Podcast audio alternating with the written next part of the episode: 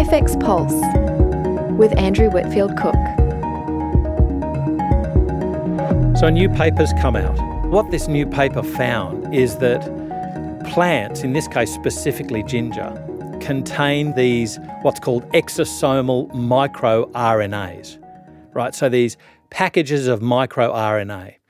And that these microRNAs, in this example with ginger, is incorporated specifically into certain bacteria of our gut. In this example, the Lactobacillaceae, and particularly Lactobacillus rhamnosus GG in this instance.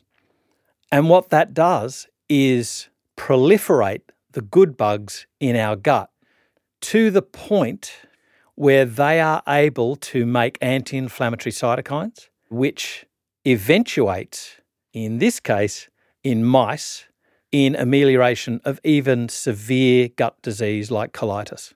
This study was on ginger. It's by Teng et al. and it was published in October 2018 in Cell Host and Microbe.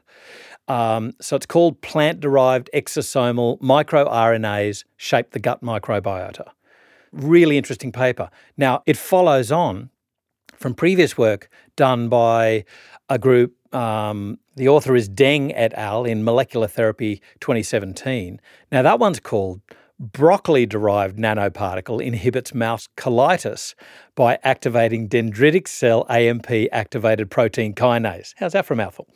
So, what it shows us is that just how healthy foods actually make changes to our microbial composition. That's number one.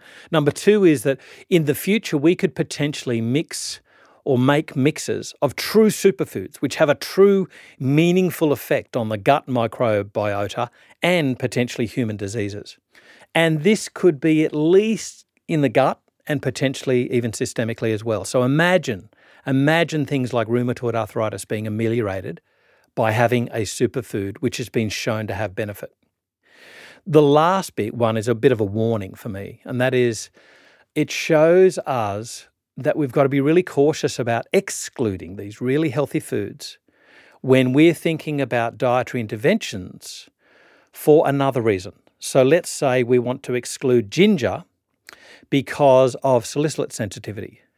I think we've got to be extremely cautious to make sure that we are repairing the gut with a view to include that food later on, not just totally exclude it, there you go, see you later.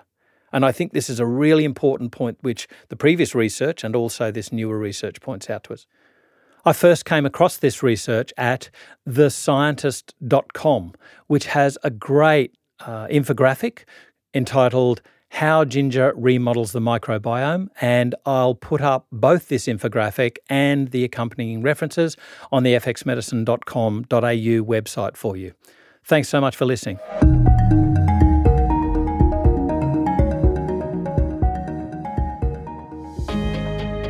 To conclude his distinguished career, legendary Australian herbalist Dennis Stewart will present his final course, a professional extension in herbal medicine. Commencing on the 23rd of November 2019, this 12 day intensive course will be held over a period of 12 months on the New South Wales Central Coast.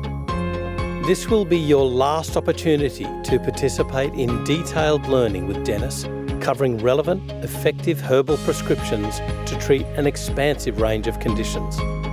For more information and to register, please go to lakespa.com.au.